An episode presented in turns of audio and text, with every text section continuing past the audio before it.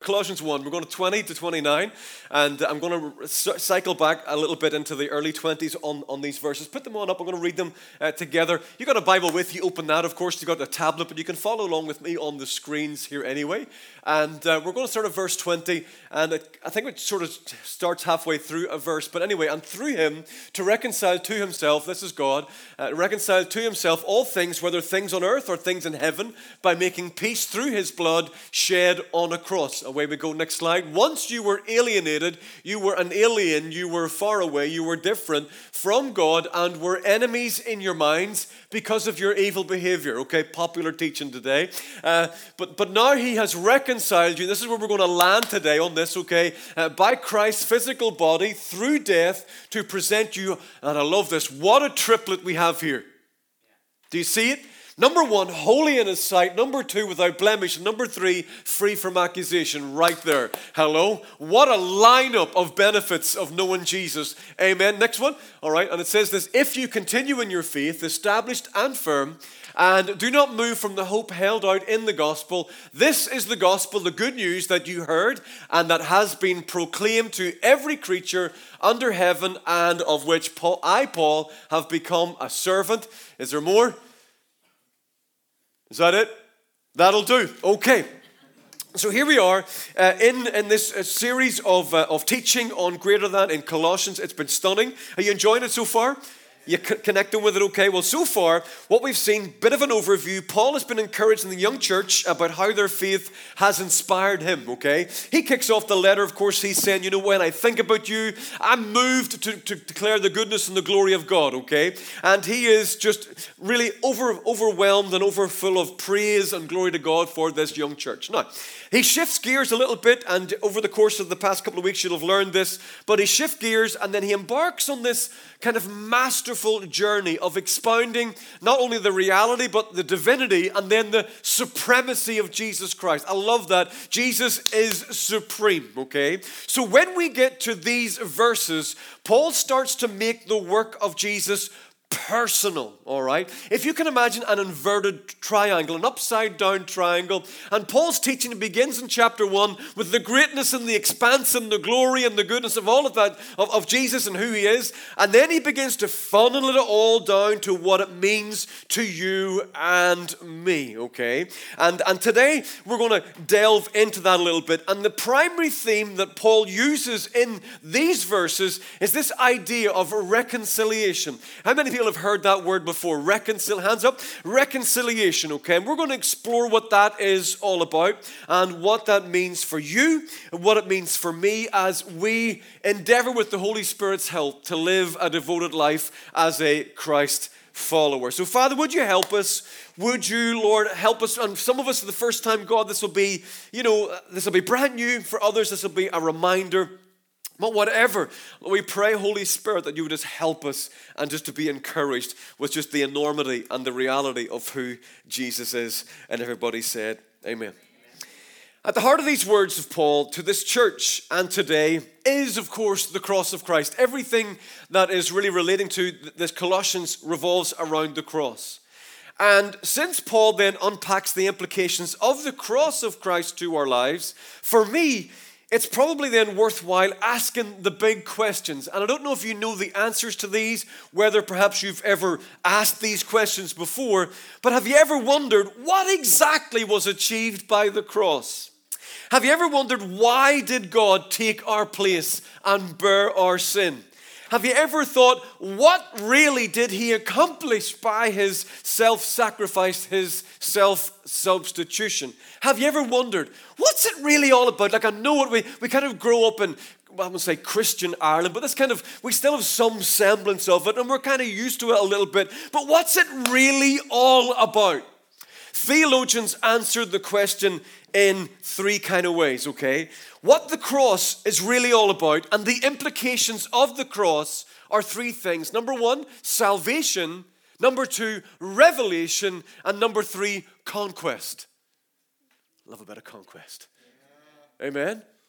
John Stott, then theologian, he sums it up like this What God in Christ has done through the cross is to rescue us, to disclose himself to us, and to overcome evil in Jesus' name. Amen? And that's what the cross is all about. So, in other words, because of the cross, you and I, if you're followers of Jesus, you are saved. Saved from a lost eternity, saved from the punishment of all of our sins, saved from the wrath of God. Can we say that in 2023? But it's a biblical reality we need to get comfortable with. It's not what we've saved to sometimes, it's what we've been saved from in Jesus' name. We need to be encouraged of. Not only are we saved, but the reality is we can know God. That is a beautiful thing. You can know the divine. We can live in this supernatural world with the living God. And not only that, we can understand and believe for all time that the effects of our sin, our shame, and our regret and our guilt have been obliterated. Amen? And the devil has no power in you, and the devil has no power over you. Amen? And so we don't have enough time then to explore all of these things salvation, revelation, and conquest. Although that's, that's going to be a tee up for a series right there, okay? what I want to do is, if we are going to discover what reconciliation really means for us, what we will have to do is talk about salvation. So we're going to have to play with that a little bit. And the Bible says, of course, today is the day of salvation. So that sounds like a good place to start to me. Amen? All right. Now, let me just tee this up a little bit as well. I said this last week to the guys in Newbridge. The biblical writers, of which Paul, of course, was a master. Well, let me say this the, the, the, the primary goal of communication is connection. Yes?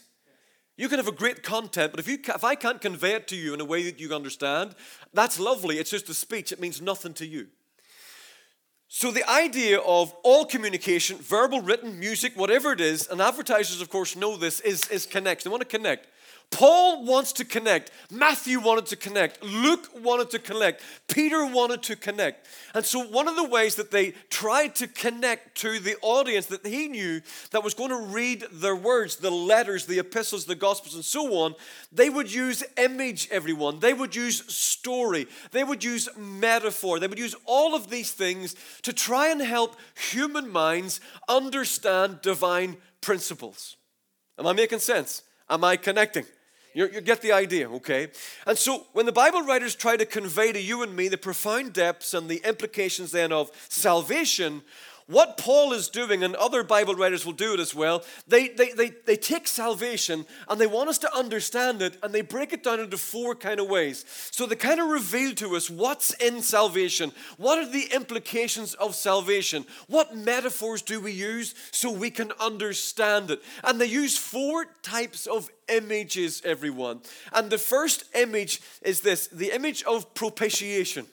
I'm going to come back to it, okay? And this means to pacify anger.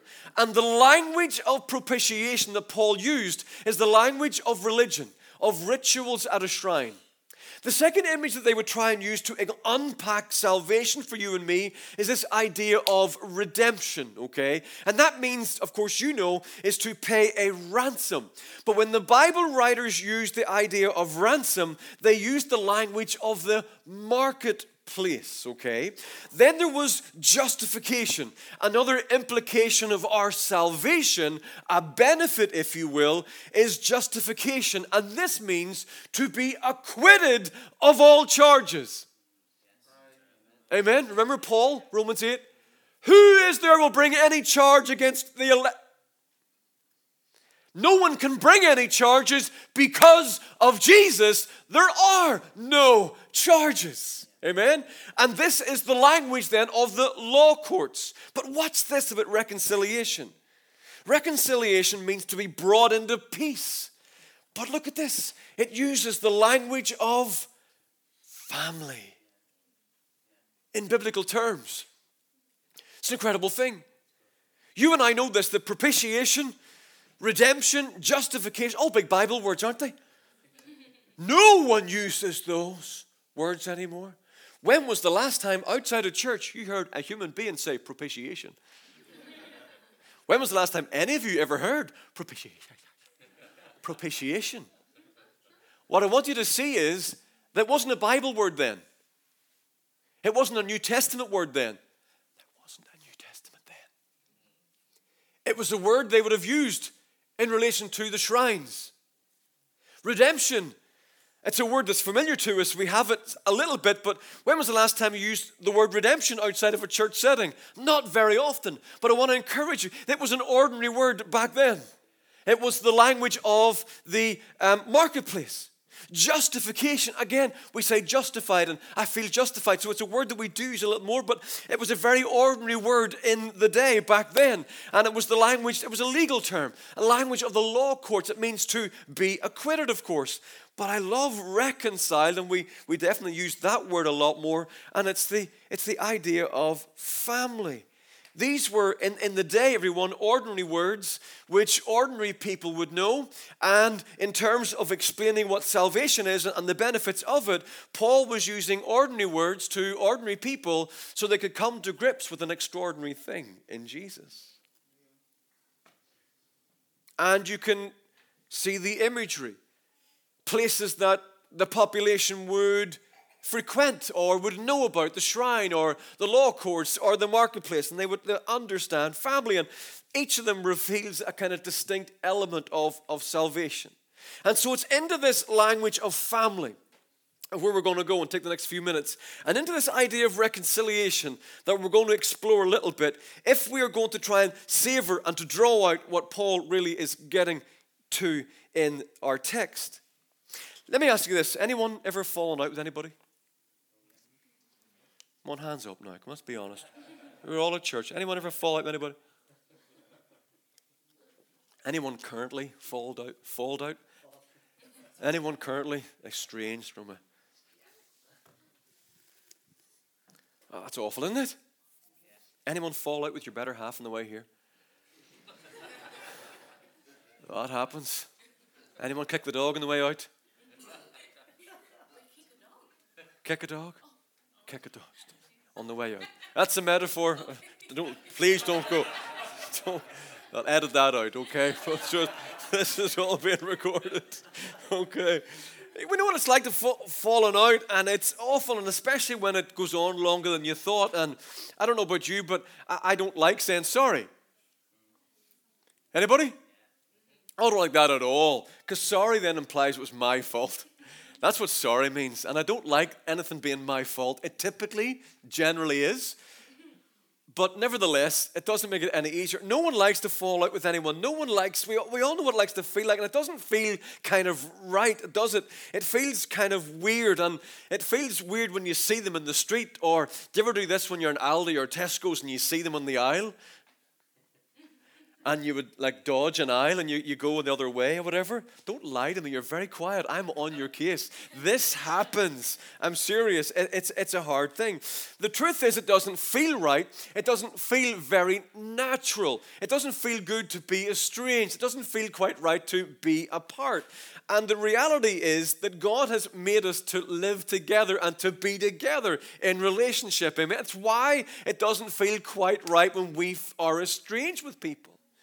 Anyway, this, this is my point, and I want us to get about reconciliation. Number one, reconciliation assumes the reality of an existing relationship. You can pop that up there now. You see it? It assumes the reality of an existing, this is so important. I want you to get this, of an existing relationship. You cannot be reconciled to someone you don't know. Yes? So reconciliation implies two parties that once hung out that no longer do. The second thing is that reconciliation assumes the reality of a breakdown of that relationship. Because if it wasn't broken down, there's no need to reconcile. It's good. But reconciliation and the need thereof assumes the need for healing and restoration. We're going to call it reconciliation. Family language. And the third thing about reconciliation is that it is the restoration of that existing relationship. It's not the, uh, the, the, restoration of a, of a random relationship. No, no, it's of the existing relationship that used to exist, that no longer exists, but now is reconciled. You're getting the kind of gist. And this is so important. Because reconciliation to God is part of the salvation piece, it's part of the salvation benefits. And if our part of salvation is our reconciliation to God, then the language of reconciliation suggests the existence of a previous relationship between God and humanity that is now broken down. Church, this is my conviction. Humankind, all of us, were and are, and I don't think I'm going to get any doubters in the room, we're designed to be in relationship with God. Amen? We're designed, we, we have eternity in our hearts. And I got no joke with this one, but because of our sin, because of our mess, because of giving in the temptation. Temptation is what? It is the attempt to satisfy a legitimate desire in an illegitimate way. When the devil said, Did God say, and when you eat of this, you know what, whatever? Temptation does that. Temptation overpromises and it underdelivers. And you find this out with experience. But it was our sin and it was our mess. It was us, everybody.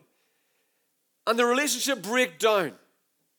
And when you get to know the Bible a little bit, what you discover, if you, if you can take a, like a, an overview of the story, what I'm going to call a meta narrative, an overview of the narrative, an overview of the whole thing.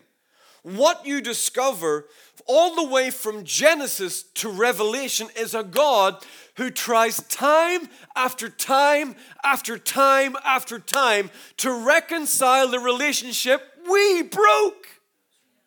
We offended him, and he goes all out to restore the relationship with us.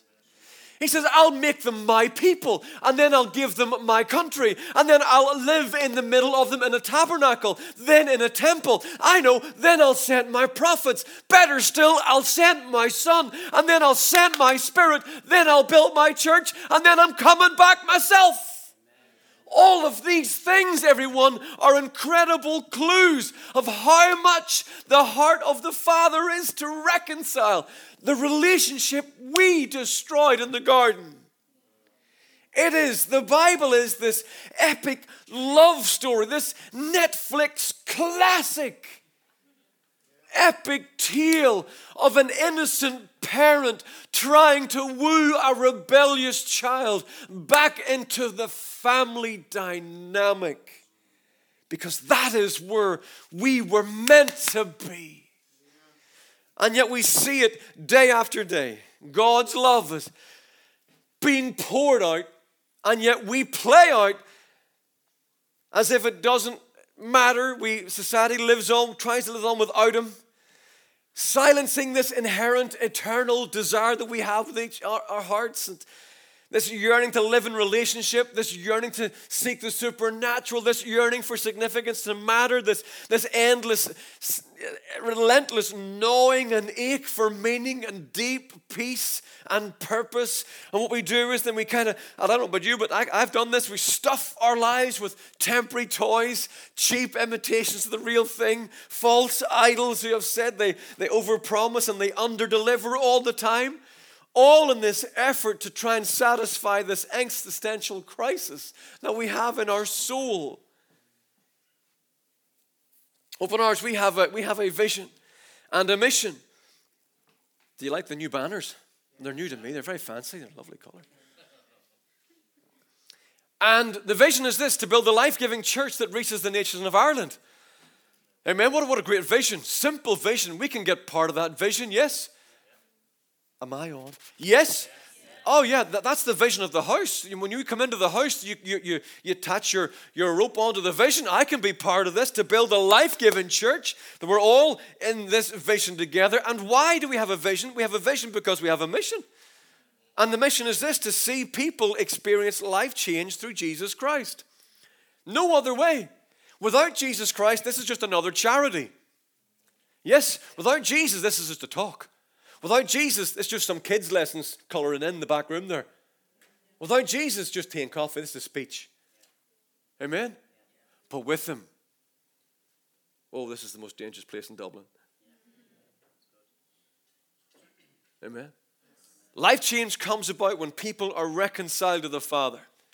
When they are restored back into the relationship from all humanity, from where we were meant to be, through faith in Jesus.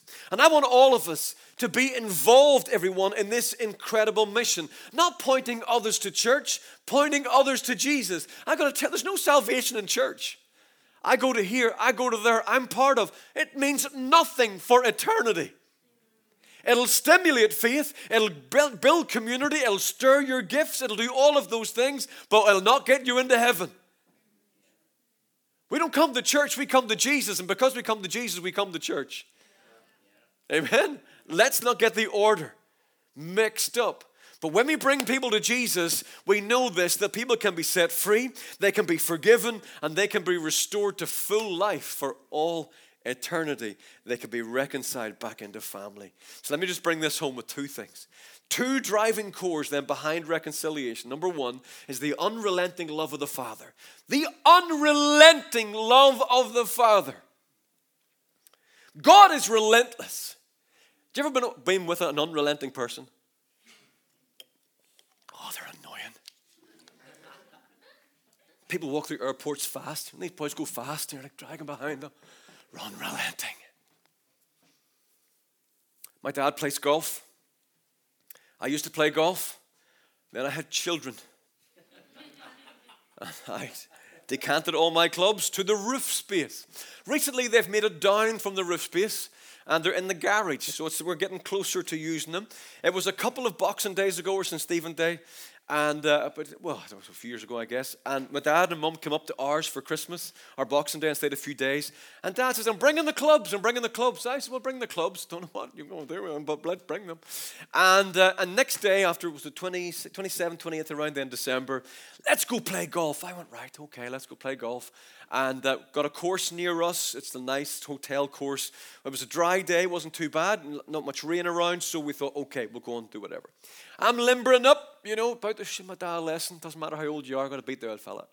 And uh, so we're teeing up, and I got the thing there, the ball. You can see the thing there. I'm good with the language. I got the thing, the wee round thing there on the wee plastic thing, tee, and I'm about to go, and he goes, "Stop there." I went, "What?" He says, "Stop there. Use this."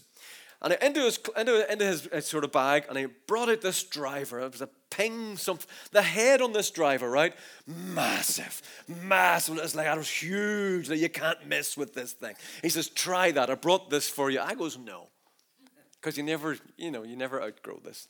I says, no, no, I'm good with the one I have. Thanks very much. He says, try it. I says, no, I'm good with the one I have. It's fine. This is my club. I'm used to it, even though it's been in the roof space for 18 years. Uh, it's, it's fine. Uh, try the club. I says, no. He says, look, you'll hit the, the thing straight. You'll hit the ball. It'll go farther. It'll be a fantastic shot. You'll probably beat me. I'll regret giving you this club. Take the club. I said, no. Take the club. No. Take the club. No. Take the club. Is going to be a long day. Give me that club, but whatever. I'm teeing up with this thing. Bang! Oh, and right enough. Straight as a die. It belied my skill, everybody, I have to say. It made me look fantastic. And my dad, I did, we, we played for the, we played for us, we played for a pound. We had a bet on the whole game. The whole game, a pound, and I took the pound off him. It was wonderful. because he gave me his club. I want you to notice the interplay between a willing father and a stubborn son. And I want you to know this that my dad was more willing to give than I was willing to receive. But this is what I want you to notice that his willingness to give was not diminished by my unwillingness to receive. He kept on going and going. Take the club, take the club, take the club, take the club, take the club. Let me put it another way his love for me was not diminished by my rejection of him.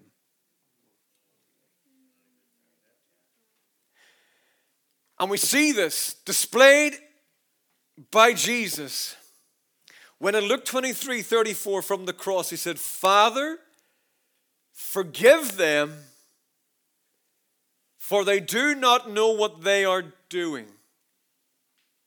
Here and elsewhere throughout Scripture, we encounter a God whose love for humanity is not lessened by humanity's rejection of Him. Why? Because He's he knows his love. He's confident in his own love. He's confident in his son. He knows what Jesus can do. He knows what happened at the cross more than we can ever understand. He knows his love will drive a golf ball further and faster than anything we could ever do by ourselves. He knows about love. He knows about his son. He knows that faith in the son will change lives here and it will change lives there. He knows that the love that he has is the truest form of love on the earth. And God remains confident in it. God's not walking around going, What do we do now? Is there any better way that I could reckon? There's no better way. There's no other way. There's no other name by which man can be saved than the name of the Lord Jesus Christ. It's the best way. He's not being exclusive. He doesn't need another way. The way exists. It is the demonstration of God's love for us. And in the face of continual rejection and denial and rebellion and slander of that love, God's still planting churches. God's still increasing the kingdom. God's still saving souls. He's still healing bodies. He's still bringing people into the kingdom of God because He loves people in Jesus' name, amen. And come on, we got to love people as well. There are some people make it really hard to love, don't they? Yes. Do you know you're hard to love some days? Yes. Just ask your spouse. You ask Judith I'm hard to love, she will say yes too quickly for my liking. But Paul says this in Ephesians 2 1 to 5 As for you, you lot, you were dead in your transgressions and your sins, in which you used to live when you followed the ways of the world and the ruler of the kingdom of the air, the Spirit who is now at work in those who are disobedient. All of us, and Paul brings himself, me included, he says, all of us lived among them at one time, doing whatever we wanted.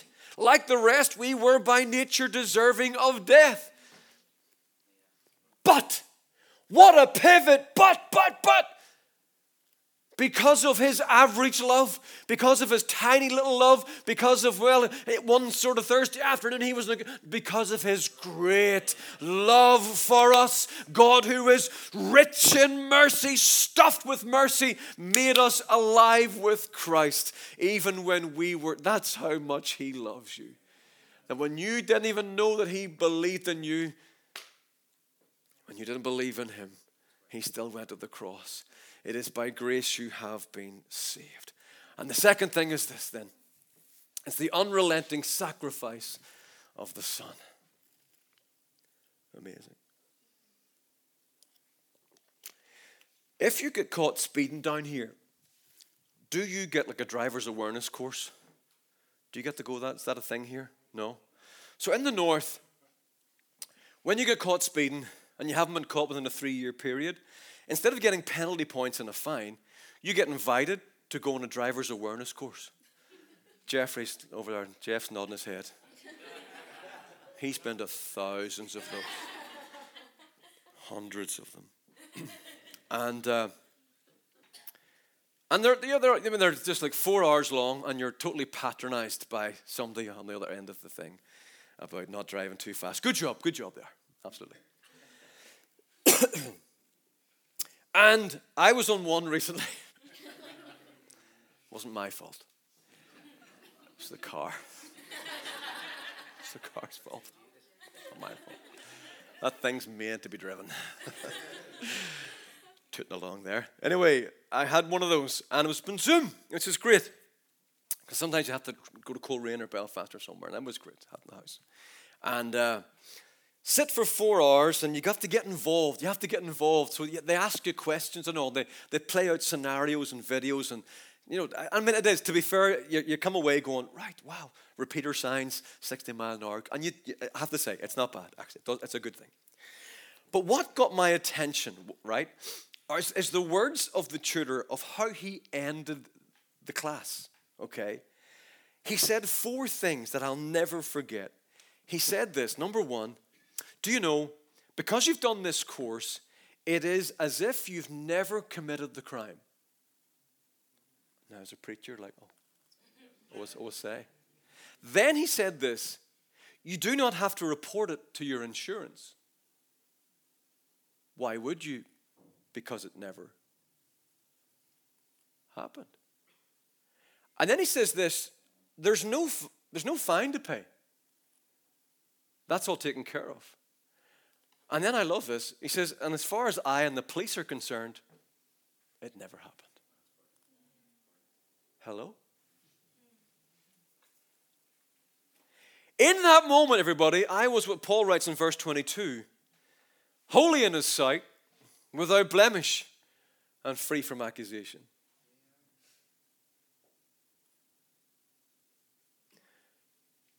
The big difference, of course, between my driver awareness course and having peace with God is, is that I had to take the course. I had to pay the price. I had to, there was a fine. You had to, it's like 80 quid to go on the course. They get you anyway.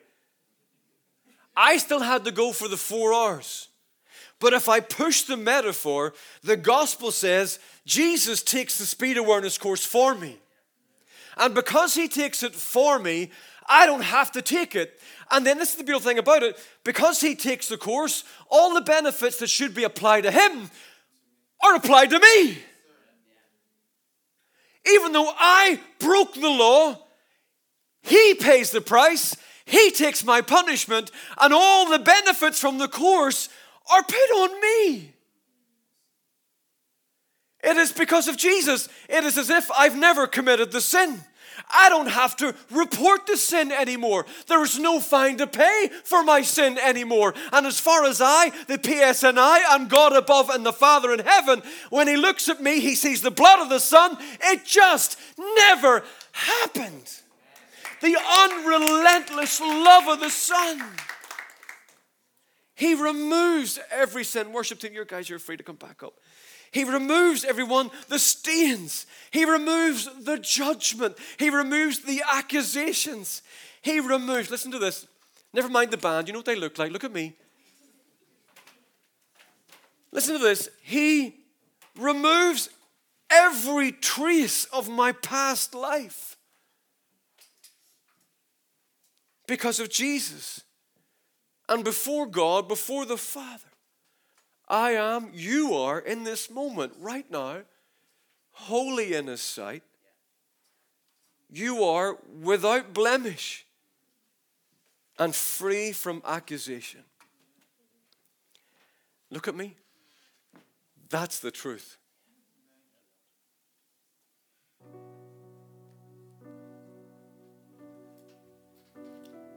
But the reality is, you don't feel very holy. You don't feel unblemished. And there are definitely seasons in our lives where we do not feel that we are free from accusation. Because the enemy wants to remind you of who you were, what you were, what you said, what you did.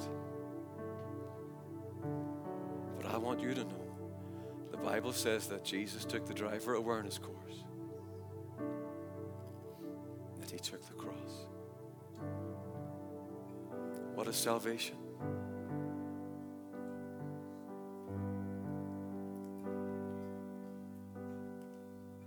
It is conquest. It is the obliteration of the work of the enemy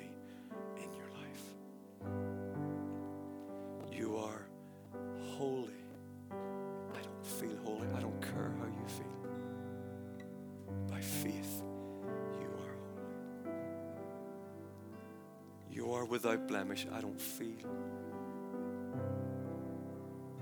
By faith, the fact is, you are without blemish. He washes. And because you have no blemishes, no markers before the Lord you are, free from accusation. And I'll read you a story. It's written by Richard Selzer. He's a surgeon. And he writes this about a young couple He says, I stand by the bed where a young woman lies, and her face is post operative. Her mouth is twisted in a palsy. It's almost clownish, he said. A tiny twig on the facial nerve, the one to the muscles of her mouth, has been severed. She will be like this from now on. The surgeon had followed with religious fervor the curve of her flesh, but nevertheless, to remove the tumor in her cheek, he says, I had to cut the nerve, leaving her slightly disfigured. Her young husband is in the room and he stands on the opposite side of the bed, and together they seem to dwell in the evening lamplight, isolated from me and their private. Who are they? I ask myself. He and this wry mouth that I have made, who gaze and touch each other so generously, so greedily. The woman speaks. Will my mouth always be like this? She asks. Yes, I say it will. It's because the nerve was cut. She nods and is silent. But the young man smiles and he says, I like it. He says, It's kind of cute. All at once, I know who he is. I understand and I lower my gaze. One is not bold in an encounter with a God. Listen to this. Unmindful, he bends to kiss her crooked mouth. And I am so close, I can see how he twists his own lips to accommodate hers, to show her that their kiss still